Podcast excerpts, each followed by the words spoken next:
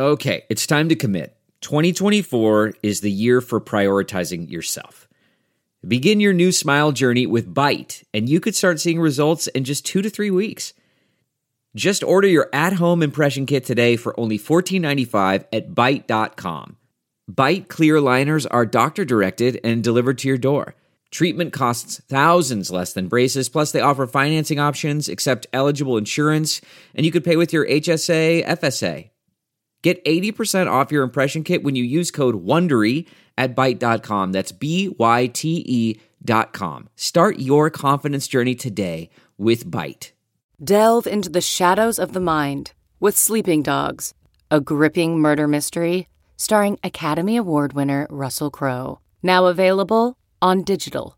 Crowe portrays an ex homicide detective unraveling a brutal murder he can't recall. Uncovering secrets from his past, he learns a chilling truth. It's best to let sleeping dogs lie. Visit sleepingdogsmovie.com slash Wondery to watch Sleeping Dogs, now on digital. That's sleepingdogsmovie.com slash Wondery.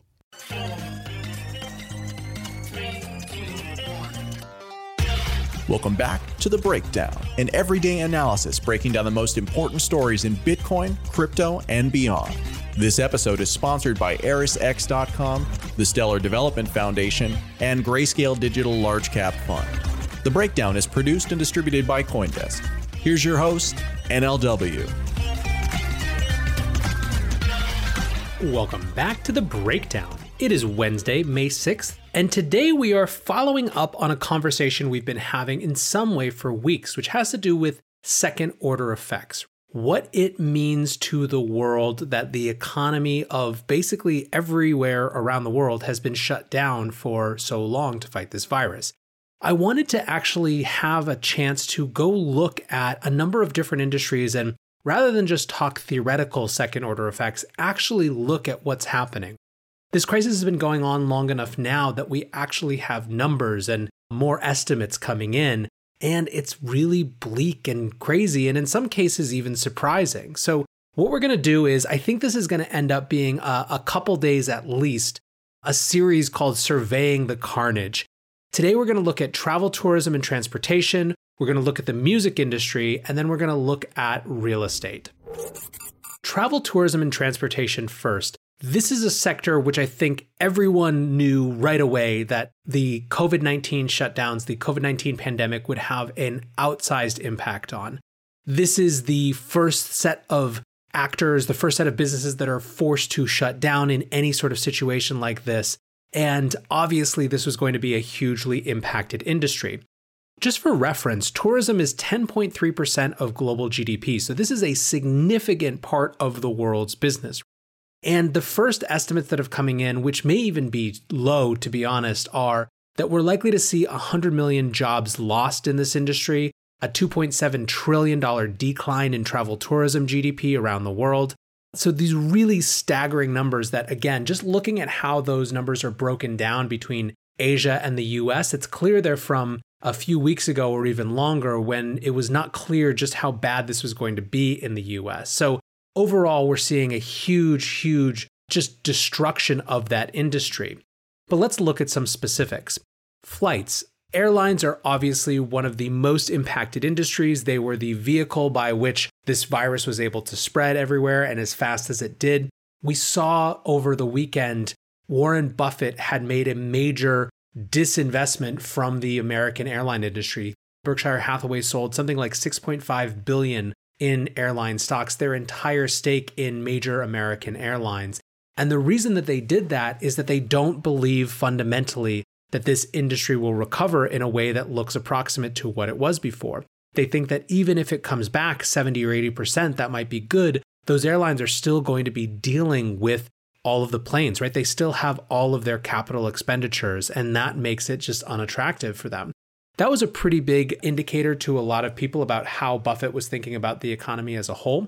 Overall, we've seen the average number of commercial flights daily fell from more than 100,000 in January and February to 78,500 in March to 29,400 in April. So, one quarter roughly of the flights that were happening in April that happened in January. Passenger revenue for airlines is estimated to plunge something like $314 billion in 2020, a 55% drop from 2019 levels. That's according to the International Air Transportation Association. Airlines for America testified before Congress and said that U.S. airlines are at risk of bankruptcy if they're forced to refund non refundable tickets or tickets that were canceled by passengers. So, even after these bailouts, there are huge structural issues for the airline industry. Now, what about hotels? This is another industry that is obviously hugely impacted by the coronavirus and shutdowns. Average daily rate is down something like 17% in the US, while revenue per available room is down 50%. And it's worse in basically every other region. That's just the US. Speaking of hotels, or at least residential travel, let's talk about Airbnb. Airbnb was in the news yesterday when they announced that 25% of their workforce, 1,900 jobs, were being cut. This is a company that people have been watching in the context of the crisis for a while, and the numbers are just terrible. They expect revenue to be less than half of what it was in 2019. They saw bookings per week go from upwards of 550,000 in February to less than 100,000 at the end of April. 1.5 billion in bookings simply evaporated in March. And there's just so many problems here. One dimension of this has to do with Airbnb's own financing. We have lived in a context of very cheap growth capital for a very long time. It's one of the byproducts of low interest rates and the push among public market investors to move to private markets to find yield. In that context, what companies were supposed to do was outspend to see growth. They weren't supposed to race to profitability, they were supposed to race to growth. Airbnb hasn't gone public yet, and because of that, they have to rely on private markets for capital. Last month, they went to those private markets to get $2 billion to shore up their finances. Part of that, about half, came from a five year loan from institutional investors that pays an interest rate of 7.5% plus the benchmark London interbank offered rate, or LIBOR. The other half came from private equity firms, Silver Lake and Sixth Street Partners, and was much more expensive than their recent valuation. So they are paying an interest rate of 10% plus LIBOR as well. And they also get warrants. Those private equity firms get warrants that can be converted into shares at a valuation of $18 billion. The last valuation that Airbnb raised at in 2017 was 31 billion. So you're talking about, you know, 60% of the value of the previous high raise. So this is a great deal for private equity firms. Once again, it proves that having cash available when the markets go bad is always a great place to be. But either way, Airbnb has had to aggressively shift to get money on worse terms than they might have expected. But it isn't just Airbnb itself. Airbnb is an ecosystem of small entrepreneurs who are making money through the platform. AirDNA estimates that Airbnb has about a third of the properties are single properties, so single property owners who just have one listing on Airbnb. One third are 25 plus. So these are usually larger companies, or at least medium sized companies that own lots of properties that do this as their business model. But then a third of Airbnb listings are people who have between 2 and 24 properties. And that's a lot of where the biggest pain is being caught. A lot of those folks are just regular people who started renting one and then took out a mortgage to offer a second and then took out a second mortgage to offer a third because it's a good business model. When everything is going right and you can make 2x what you would make from a regular long-term rental it can make sense to have those extra mortgages. Can be a good business model. But these super hosts are in real real trouble. An article in the wall street journal profiled a number of those medium-sized renters. Jennifer keller hatzlitz of michigan spent $380,000 to buy two Michigan properties in 2018. She and her husband had cashed out their financial instruments and borrowed 100,000 from employers to furnish them. They were expecting to net 7,000 a month after mortgage payments, which is a huge supplement to their income. She was a pharmacist, her husband is a school teacher, but now because of this, they can't make mortgage payments. No one is booking. So they either have to borrow more or simply default on those. And there are so many more stories like that. Now, Airbnb has tried to help hosts in some way. They'd said they would pay hosts 25% of what they would have received for canceled bookings. They created a $17 million fund to help top rated hosts cover their mortgages. but it's capping those grants at 5,000 per host. So if you have 10 properties, that's not going to necessarily make a huge dent. Finally, there's another issue, which is that there's going to be questions around demand and regulatory viability of this going forward. These sort of short term rentals were already in a difficult regulatory space, and you're seeing temporary bans on them in a lot of places. Florida, Pennsylvania, Vermont, Delaware have all created temporary bans on Airbnb properties and other similar listings from similar companies. Sonoma County, Myrtle Beach, South Carolina have similar restrictions. Who knows what it's going to look like after this? Who knows when Airbnbs will be allowed to operate again in these different places? It could very well be that hotels or the hotel lobby or just old thinking, old school kind of minded politicians just try to blame this type of engagement, this type of economic activity, and single it out again. So I think that there are real structural questions within the context of home shares. We could talk about travel and tourism's destruction ad nauseum. It could be multiple, multiple shows. But one other dimension that I wanted to hit on really quickly, just because it again came from news this week Disney's quarterly earnings came out and they reported a 58% reduction in operating income in their theme parks. It's their worst hit business line, obviously, and the interesting thing is that that's to be expected, right? Things are shut down now. Obviously, they're not operating. However, I think that the bigger question is demand and capacity going forward. In May, Shanghai Disneyland was allowed to reopen but forced to operate at 30% capacity. It wouldn't at all be surprising. In fact, it seems like the most likely outcome that any sort of public space business is going to be forced to operate at lower capacity and that could change fundamentally the business model and the business viability of these different types of entertainment companies. Speaking of entertainment, I want to shift now to the music industry. The music industry is just brutalized by this in a way that makes some of these other economic plights look like nothing. I mean, the concert industry loss is basically total. So Pollstar was predicting a record year this year of 12.2 billion in concert sales. It's now likely to drop 8.9 billion. So you're talking about basically 75% of the industry wiped out. All of the industry wiped out from the moment these lockdowns went into effect. Basically, there's not going to be a concert from the middle of March to at least through this year. And some industry insiders are starting to plan for 18 to 24 months at least of no concerts not until a vaccine or, or some major medical breakthrough that makes it more viable. What's more, this is likely the industry that's going to be the absolute last to open. You're talking about a super congested space for a completely voluntary service, right? This is the opposite of an essential service, even if it's so at the heart of so many people. Joe Spaulding is the president and CEO of Boston's Boch Center, which operates a 3,500 seat Wang Theater and the 1,500 seat Shubert Theater. He said, We are going to be the last industry to open, and there are a lot of reasons for that. We are an organization that has crowds, and it is impossible in our theaters to self distance, period. And not only is it impossible for the audience members, it's impossible to lower the capacity to try to do that. So his point is that this isn't a restaurant where you just have the tables farther away. People crowd into where they're going to want to see the artist from. It's just not possible. Toby Mamis, who's a rep for Alice Cooper, said, There is no best case scenario right now that I can see for the live event world. The best case scenario in the real world is that people stop dying from this thing. Clubs are shutting down permanently. There's more than 1,200 venues and promoters have formed an advocacy group, the National Independent Venue Association, and they're trying to figure out how to get access to some of this federal stimulus. This is a group for whom the PPP loans didn't really fit, it didn't work with their model. You're seeing this supported by a number of different politicians. You have 28 congressmen and women who have signed a letter about it who are asking for musicians to be included in the next stimulus bill. And the music industry as a whole, rather, not just musicians, but musicians, live event venues, etc.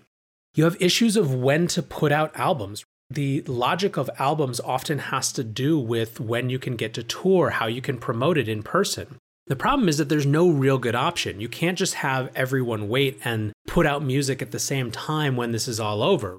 Rob Light, who's the head of music at CAA, said, If everyone waits and then drops a record in January, have you created more of a problem? You may have more outlets, but you also have 50 pieces of product out there, so what are you competing against? Smart people are stepping back and looking at each project and saying, What are the tools I have and how do I use them? It's the same for all these tours and festivals who are planning on reopening in Q4. This may be solved simply by them not being allowed to, but imagine that every festival tried to crowd into a single quarter. It's going to be so much competition, there's going to be market oversaturation. Then finally, there's the question of shifts in consumer demand and consumer preference and consumer willingness. A recent Reuters poll found that only 40% of Americans would be willing to attend sports or entertainment events before a vaccine was available. Who knows how that changes when we have totally had it up to here with staying inside and being stuck in. It may be that that is a reporting bias right now that has to do with how people are feeling as they're scared, and that might double. But even if you have 70% or 80% of people who are willing to go back to it, you still have a significant loss to the industry, right? There's still significant economic harm in moving from a record breaking year to a year that didn't exist at all to basically a year that's set back five years or 10 years. And I think one thing that's really important in all of this is one of the real powerful and problematic knock on effects of this virus and the shutdowns is that it just absolutely destroys the weakest. And in the context of music, music isn't a natural selection like other types of capital markets might be.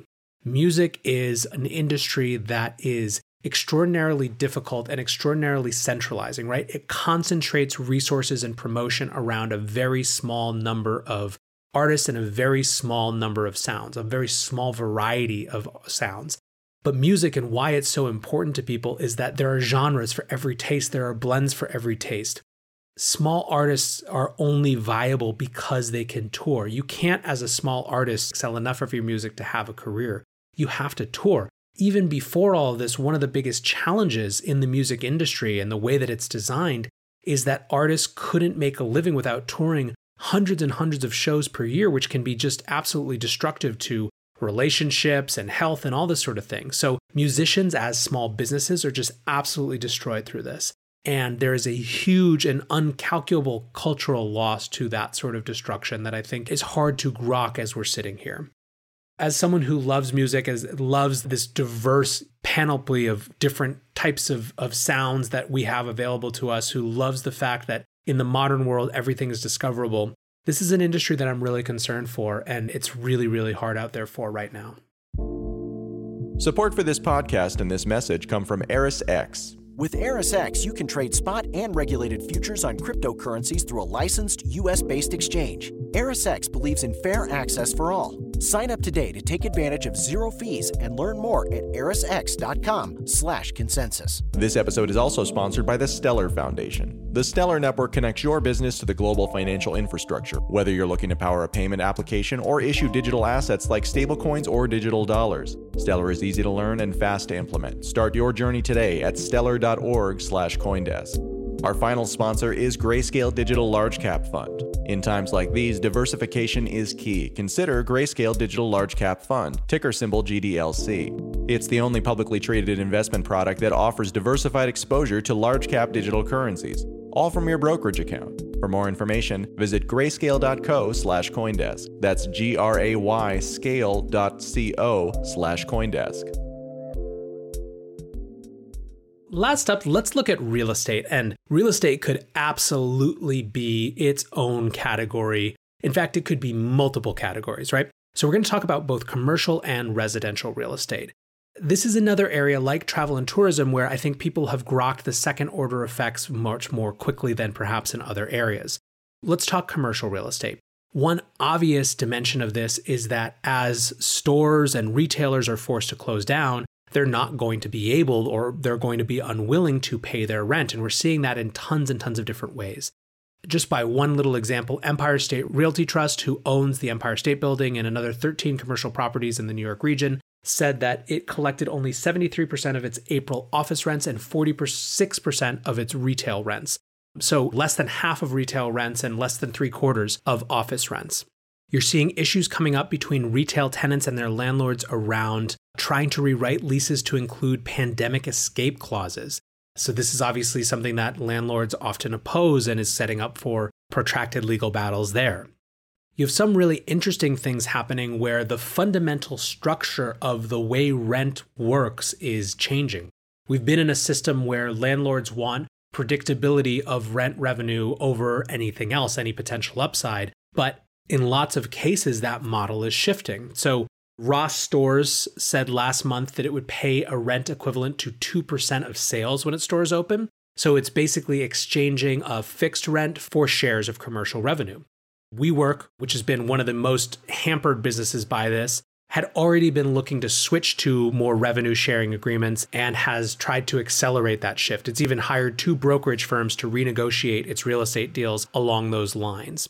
This was already happening in some places. Neiman Marcus and other retailers at New York City's huge Hudson Yards mall, they pay their landlord a percentage of sales rather than a fixed rent, but this wasn't the norm. And now you're seeing more and more this shifting. Now, for some landlords, this could be an interesting and dynamic opportunity. But what it does is it's going to be hugely culling to retailers that can't perform, right? Michael Phillips, who's the president of a real estate investment firm called Jamestown, said, The days of being the landlord as an overlord to collect rent are over. And then there's the potential for banking spillover. Commercial real estate is a huge part of the business model of banks, real estate in general. Commercial real estate debt is 3 trillion residential mortgage debt is 1 trillion. If you start to see significant defaults in that area, that could be significantly impacting to banks. Trepp research estimates that over the next 5 years we can expect 2.5% loss rate default compared to 0.1% last year in commercial real estate. Now, the good news is that this is lower than the defaults at the peak of the great financial crisis, which was 4.4%. Still, you're talking about billions and billions, tens of billions of dollars in losses for banks in the context of that. Overall, commercial real estate is going through a revolutionary moment. It's impacting retail, it's impacting office space, and it, we're just going to see more of that. But what about residential? Residential is really weird. And in fact, in some ways, this whole set of pieces surveying the carnage was inspired by an article I read yesterday why home prices are rising during the pandemic. First, let's talk about what you would expect. Sales for new homes fell 8.5% in March. Redfin home buying demand was down 15% in April. Mortgage applications are down 20% in April. But home prices are up 8% year over year. So, what gives? Why is this happening? Well, there's a few different reasons. First is that sellers aren't cutting prices. They believe that because people can't see their house, there's no way for them to know how good it is or how valuable it is. So they're willing to wait, basically, for people to be able to come back to the normal home buying process. Effectively, they're making a bet that this is a temporary shock. There's also a supply issue. There was already a supply issue and a shortage of homes before this crisis. And there's a lot of reasons for that that, again, deserve their entire own episode. One of the more salient points that I've heard over the last few weeks is I asked Preston Pysh about why we weren't seeing inflation show up in a big way, although we'll come back to that perhaps in tomorrow's episode in the context of food, but why we weren't seeing inflation show up when we were seeing so much money printing.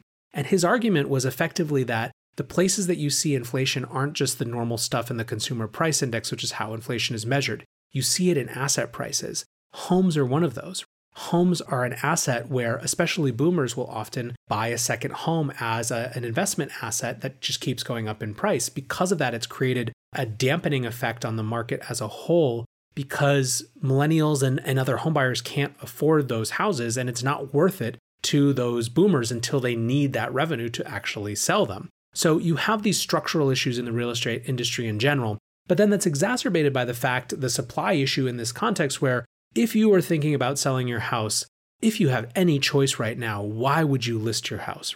Why, when people can't even come see it, when everything is shut down, when there's so much economic insecurity, you just wouldn't sell it. You don't want to sell it right now. So basically, you do have a demand shock, but you also have a supply shock, and that is keeping home prices buoyant.